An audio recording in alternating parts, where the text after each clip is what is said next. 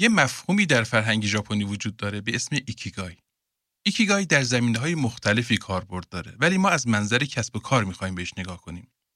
تو ایکیگای میگن این چهار تا سوال رو از خودتون بپرسین. یک، من چه کاری رو دوست دارم؟ دو، من چه کاری رو خوب بلدم؟ سه، از چه کاری می‌تونم پول در بیارم؟ و چهار، دنیا به چه کاری نیاز داره؟ وقتی می‌خواین کاری رو شروع کنین، مثلا مطبتون رو راه بندازین و جوابتون به هر چهار تا سوالی که گفتم مشابهه، دیگه شک و شبهه رو بذارین کنار. کار رو شروع کنین و مطبتون رو راه بندازین. سلام من دکتر ملکی هستم و شما دارین به رادیو دندون پزشکی گوش می‌کنین. ما توی رادیو دندون پزشکی به چالش ها و موضوعات مدیریتی حوزه دندون پزشکی سرک می‌کشیم و سعی می‌کنیم مفاهیم مدیریتی رو با مثال های عینی و قابل لمس در اختیار دندون پزشکای عزیز قرار بدیم. توی فصل اول پادکست رفتیم سراغ دندون پزشکای تازه فارغ و تحصیل و می‌خوایم به سوالات شایع توی اپیزود 14 و 15 پادکست رادیو دندون پزشکی از ایکیگای حرف می‌زنیم، بوم کسب و کار رو بررسی می‌کنیم و میگیم که چطوری با ریسک کمتری مطبمون رو راه بندازیم یا گسترشش بدیم.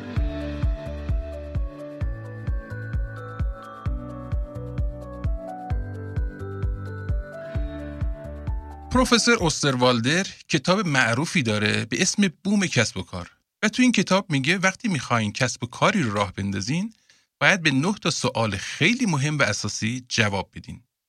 بوم کسب و کار در حکم یه پازله که با این نه تا جز کامل میشه و کسی که بتونه جواب این سوالها رو پیدا کنه و این پازل رو تکمیل کنه احتمال موفقیت کسب کارش به شدت بالا میره.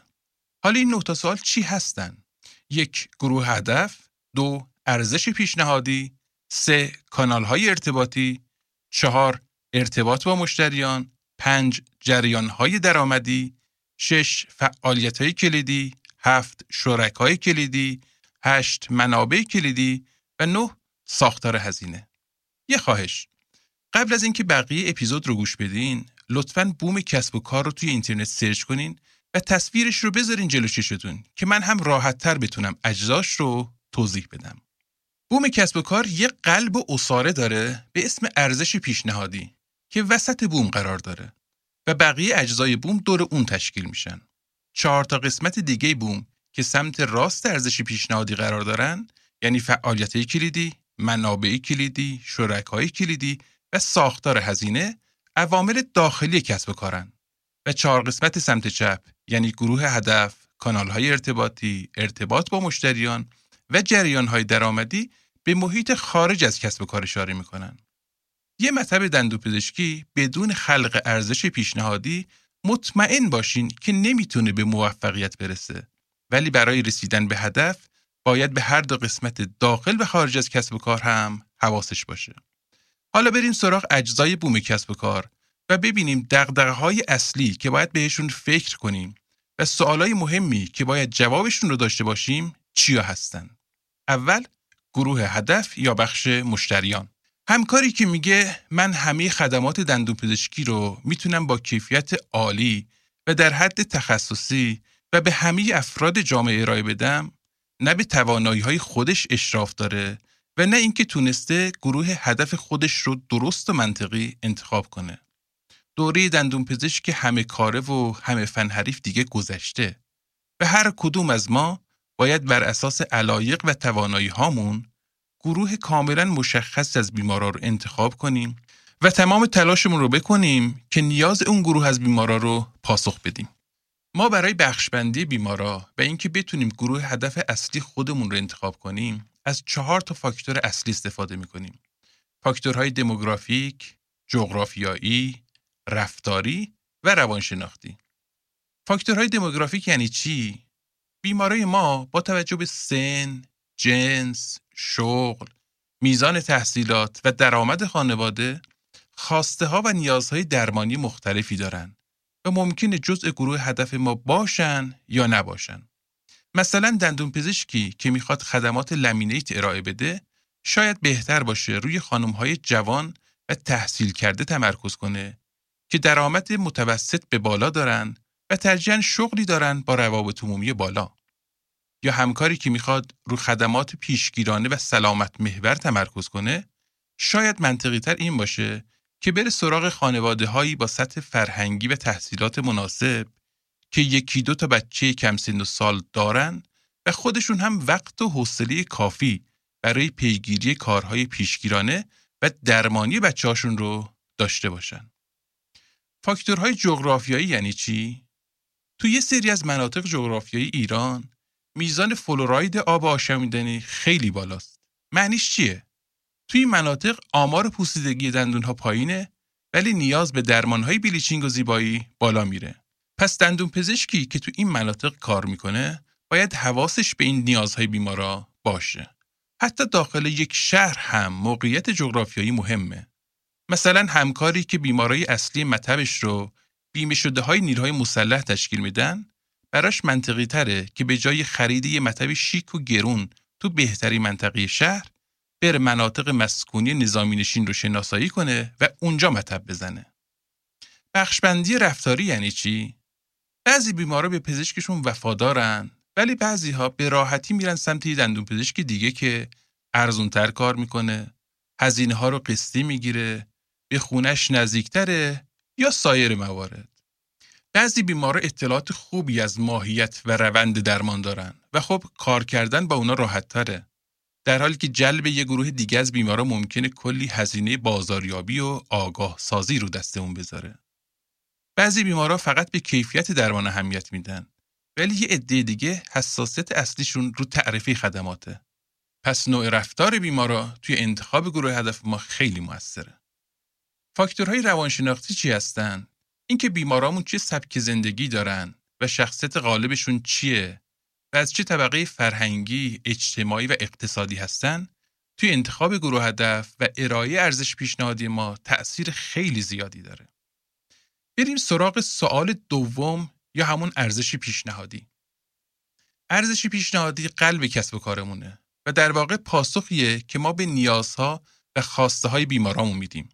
توی انتخاب گروه هدف ما بر اساس یه سری فاکتور بیمارامون رو انتخاب کردیم و حالا ارزش پیشنهادی به دو تا سوال اساسی پاسخ میده. یکی اینکه بین این همه دندون پزشک بیمار چرا باید ما رو انتخاب کنه؟ و دوم اینکه پیشنهاد ما اونقدر جذاب هست که بیمار رو جذب کنه یا نه. ما توی ارزش پیشنهادی ممکنه بریم سراغ گزینه های درمانی جدید مثل لیزر، دندون پزشکی دیجیتال و لمینه تو اینها یا اینکه همین خدمات موجود رو ارائه بدیم ولی با قیمت کمتر، کیفیت بالاتر یا ریسک پایینتر. برای ارائه ارزش پیشنهادی مناسب به سه تا نکته مهم باید توجه کنیم. اول شناخت گروه هدف و اینکه دقیقا چه نیازی دارن. دوم ما چه پاسخی برای نیاز بیمار آماده کردیم و سوم اینکه پاسخ ما متناسب با نیاز بیمارامون هست یا نه؟ و آیا مشکل اصلی گروه هدف رو نشانه گرفته یا نه؟ برای اینکه از مسیر اصلی بحث بوم کسب و کار خارج نشیم من توضیح بیشتر در مورد ارزش پیشنهادی رو می‌ذارم برای اپیزود بعدی و میرم سراغ قسمت های دیگه بوم کسب و کار. خونه بعدی توی بوم کسب و کار کانال های ارتباطیه. فکر کنین ما گروه هدفمون رو با دقت انتخاب کردیم و براشون یه ارزش پیشنهادی جالب و جذاب هم طراحی کردیم.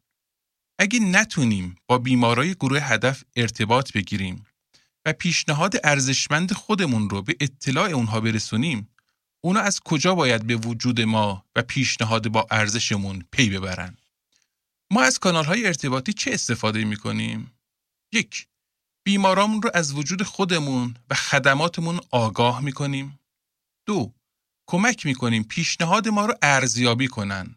مثلا به کمک عکسای قبل و بعد از درمان. و سه، دسترسی راحت به خودمون رو براشون ایجاد می کنیم. هم قبل و هم بعد از ارائه درمان. کانال های ارتباطی به دو نوع عمده تقسیم میشن. یک، آنلاین شامل تمام روش های موجود در بستر اینترنت مثل راه اندازی سایت و صفحه اینستاگرام و اینها و دو آفلاین شامل هر روشی که از اینترنت استفاده نمی‌کنه مثل چاپ بروشور و تراکت یا شرکت در برنامه های رادیویی و تلویزیونی. حالا ببینیم معیار ما برای انتخاب کانال ارتباطی چیه؟ یک بیمار به چه کانال ارتباطی علاقه و دسترسی داره دو نوع محتوایی که ما برای ارزش پیشنهادیمون انتخاب کردیم مثلا بستر اینستاگرام برای محتوای تصویری درست شده و خیلی به درد محتوای صوتی نمی‌خوره. 3. هر کدوم از کانال های ارتباطی چقدر برامون هزینه دارند. خب هزینه تبلیغات تلویزیونی با راه اندازی صفحه اینستاگرام اصلا قابل مقایسه نیست. و چهار وضعیت ما در بازار رقابتی و اینکه تازه کاریم یا جا افتاده. یه مثال می‌زنم. اگه ارزش پیشنهادی ما اووردنچر روی ایمپلنته و گروه هدفمون هم افراد بیدندان بالای 50 سال احتمالا چاپ تراکت و بروشور و توضیح اونها در کانونهای بازنشستگی به مراتب بازدهی بالاتری داشته باشند تا پخش ویدیوهای علمی و آموزشی توی صفحه اینستاگرام. اگه تازه مطب زدین، مزیت رقابتی خیلی بارزی ندارین و نمی‌خواین زیاد هزینه کنین، برین سراغ روش های کم هزینه تر مثل راه اندازی سایت و صفحه اینستاگرام و چاپ و توضیح هوشمند بروشور و تراکت بین افراد گروه هدف و روش های پرهزینه تر رو بذارین واسه مراحل بعدی. یادتون باشه هدف ما در استفاده از کانال های ارتباطی اینه که پیام مناسب رو به فرد مناسب در زمان مناسب و به روش مناسب برسونیم. خونی بعدی توی بوم کسب و کار ارتباط با مشتریان یا بیمارانه. ارتباط با بیمار معمولا یکی از این سه تا هدف رو دنبال می‌کنه. جذب بیمار جدید، حفظ بیمار فعلی و وفادارسازی بیمار و اینکه بیمار در یک مدت طولانی تر و برای گرفتن خدمات بیشتر به ما مراجعه کنه. هر مطبی در مراحل مختلف تکامل خودش می‌تونه هر کدوم از این سه هدف رو دنبال کنه. مثلا همکارای جوانتر ممکنه هدف اصلیشون جذب بیمار باشه و برن سمت قرارداد بیمه یا کاهش تعرفه‌ی خدمات. ولی همکارای قدیمی تر ممکنه دیگه دنبال بیمار جدید نباشن و سیاستشون حفظ بیمارای فعلی یا افزایش سود به ازای هر خدمت باشه. جذب بیمار جدید هزینش به مراتب بالاتر از حفظ بیمارای فعلیه. پس همزمان که داریم با تبلیغات و digital marketing و بازاریابی و بستن قرارداد با بیمه ها بیمار جدید جذب می کنیم خیلی منطقی تره که برای حفظ بیماری فعلیمون هم برنامه داشته باشیم. مثلا وقت بذاریم نیازها و خواسته هاشون رو دقیق شناسایی کنیم و یه راه حل جذاب برای مشکلاتشون طراحی کنیم. در فضای مجازی فعال باشیم و در اولین فرصت به سوالای مخاطبینمون جواب بدیم. فقط رفیق دوران خوشی نباشیم. اتفاقا برعکس. وقتی مشکلی تو درمان بیمارمون پیش میاد و از ما ناراضی یا حتی شاکی میشه حضور ما باید پررنگتر باشه تا بتونیم بیمارامون رو حفظ کنیم. فردای روز درمان بهشون زنگ بزنیم. حالشون رو بپرسیم و ببینیم از درمانشون راضی بودن یا نه. این کار حس خاص بودن بهشون میده و کمک خیلی زیادی به وفادارسازی بیمارا می‌کنه. در ضمن خیلی از مشکلات مطب اون رو هم بهمون نشون میده. می‌رسیم به خونه بعدی که خیلی هم خونه جذابیه. به اسم جریانهای درآمدی. کار اصلی ما توی مطب ارائه مستقیم خدمات دندانپزشکی به بیمارامونه که بابتش پول گیرمون میاد. ولی آیا این تنها روشی هست که می‌تونیم ازش پول در بیاریم؟ طبیعیه که نه. مثلا می‌تونیم یک کلینیک بزنیم و از کارکرد بقیه دندون درآمد ایجاد کنیم. دو یه سری خدمات پیشگیرانه و اولیه رو بدیم بهداشتکارامون انجام بدن و به یه درآمد جانبی برسیم. سه قسمتی از مطب مثلا یک یونیت رو به همکار دیگه اجاره بدیم یا مثلا صبحها که مطب نیستیم کل مطب رو اجاره بدیم به یه همکار دیگه و درآمد ثابتی برای خودمون دست و پا کنیم. و چهار از تجهیزاتمون درآمدزایی کنیم. مثلا اسکنر داخل دهانی خریدیم و به همکارمون میگیم بیمارای ایمپلنتی مطبت رو جمع کن یه روز در هفته من میام با اسکنر قالبشون رو بگیرم یا اسکنر رو اجاره میدم خودت کاراشون رو انجام بده. چهار تا خونه بعدی بوم کسب و کار روی ظرفیت داخلی مطب تمرکز می‌کنه. مثلا توی قسمت فعالیت کلیدی باید مشخص کنیم چه کارهای اساسی و حیاتی تو مطب باید انجام بشه. از پذیرش و تشکیل پرونده گرفته تا مشاوره و درمان و ترخیص و follow-up بیمارا. توی این قسمت باید فرایندهای اصلی مطب رو شناسایی کنیم، براش برنامه ریزی کنیم و همیشه هم به دنبال ارتقا و بهبود فرایندهای کاری مطب باشیم. توی قسمت منابع کلیدی باید ببینیم برای ارائه خدمت به چه منابع نیاز داریم و اونا رو تأمین کنیم. حالا یا همه رو خودمون تأمین کنیم یا از شرکای کلیدیمون کمک می‌گیریم. منابع اصلی مرکز دندوپزشکی چیه؟ یک منابع فیزیکی مثل خود مطب و تجهیزاتش دو منابع انسانی که باید استخدام کنیم سه منابع مالی که از وام یا پسندازمون باید استفاده کنیم و چهار منابع معنوی مثل مدارکمون، سرتیفیکیت هامون و مشابه اینها. توی قسمت شرکای کلیدی ما از ظرفیت شرکامون برای تأمین منابع کلیدی یا انجام اقدامات کلیدی استفاده می‌کنیم. چون همونجوری که قبلا هم گفتم همه چیز را همگان دانند و دندون پزشکی اونقدر تخصصی شده که یک نفر نتونه از پس همه کارا بر بیاد. حالا ما با چه کسایی مشارکت می‌کنیم؟ یک با بیمه مشارکت می‌کنیم برای تأمین بیمار.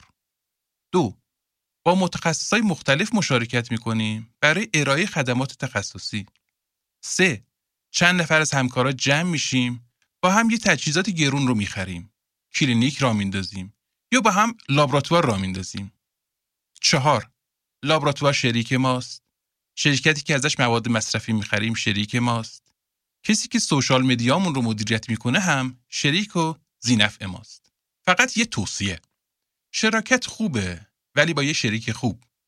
من تجربه های قبلی خوبی از شراکت دارم و دو تا دلیل عمده هم برای این رضایت دارم. اولا روی انتخاب شریک دقت می‌کنم. دوما همه شرایط شراکت رو مکتوب می‌کنم که بعدا سوء تفاهم پیش نیاد. آخرین قسمت پازل کسب و کار در مورد ساختار هزینه ها صحبت می‌کنه. سود یه فرمول ساده داره. درآمد منهای هزینه میشه سود. ما برای اینکه به سود برسیم باید یا درآمد رو ببریم بالا یا هزینه هامون رو مدیریت کنیم. پس باید هزینه های مطب و ماهیت اونها رو شناسایی کنیم و بدونیم هزینه ثابت چیه، هزینه متغیر کدومه و هر کدوم از اینها رو چطوری میشه مدیریت کرد که اینا رو توی اپیزود 11 به طور کامل توضیح دادم. این نه تا قسمتی که گفتم یعنی ارزش پیشنهادی، تعیین گروه هدف یا بخش بیماران، کانال های ارتباطی، ارتباط با بیماران، جریان های درآمدی، منابع، اقدامات و شرکای کلیدی و نهایتا ساختار هزینه اجزای یه بوم کسب و کار رو تشکیل میدن. ولی اگه می‌خواین مطبتون رو راه بندازین شاید لازمه که جواب سه تا سوال اصلی تر یعنی ارزش پیشنهادی، گروه هدف یا بخش بیماران و جریان درآمدی رو پیدا کنین. مطبتون رو راه بندازین و آروم آروم بقیه پازل هم کامل میشه. چون اپیزودمون داره از حالت عادی طولانی تر میشه توضیح مفصلتر در مورد ایکیگای و سه قسمت اصلی تر بومی کسب و کار و ارتباطی که این دوتا موضوع به هم دارن رو می‌ذارم برای اپیزود 15 و پایانی فصل اول که اگه عمری بود ده روز بعد پخش میشه.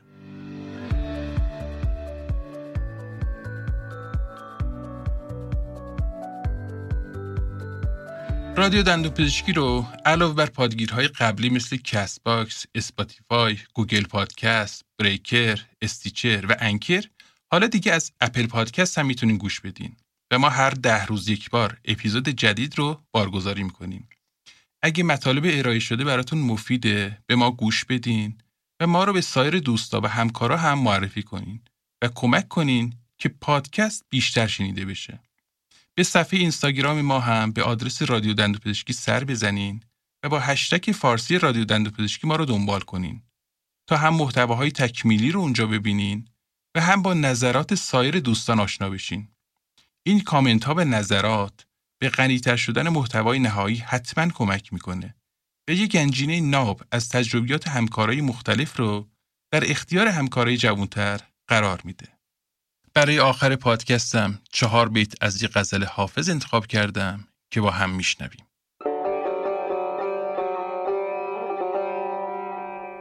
روز هجران و شب فرقت یار آخر شد. زدم این فال و گذشت اختر و کار آخر شد. آن همه ناز و تنعم که خزان میفرمود عاقبت در قدم باد بهار آخر شد. شکر ایزد که به اقبال کلهگوشه گل نخوت باد دی و شوکت خار آخر شد. صبح امید که بود معتکف پرده غیب گو برون آی که کار شب تار آخر شد. حق نگهدارتون.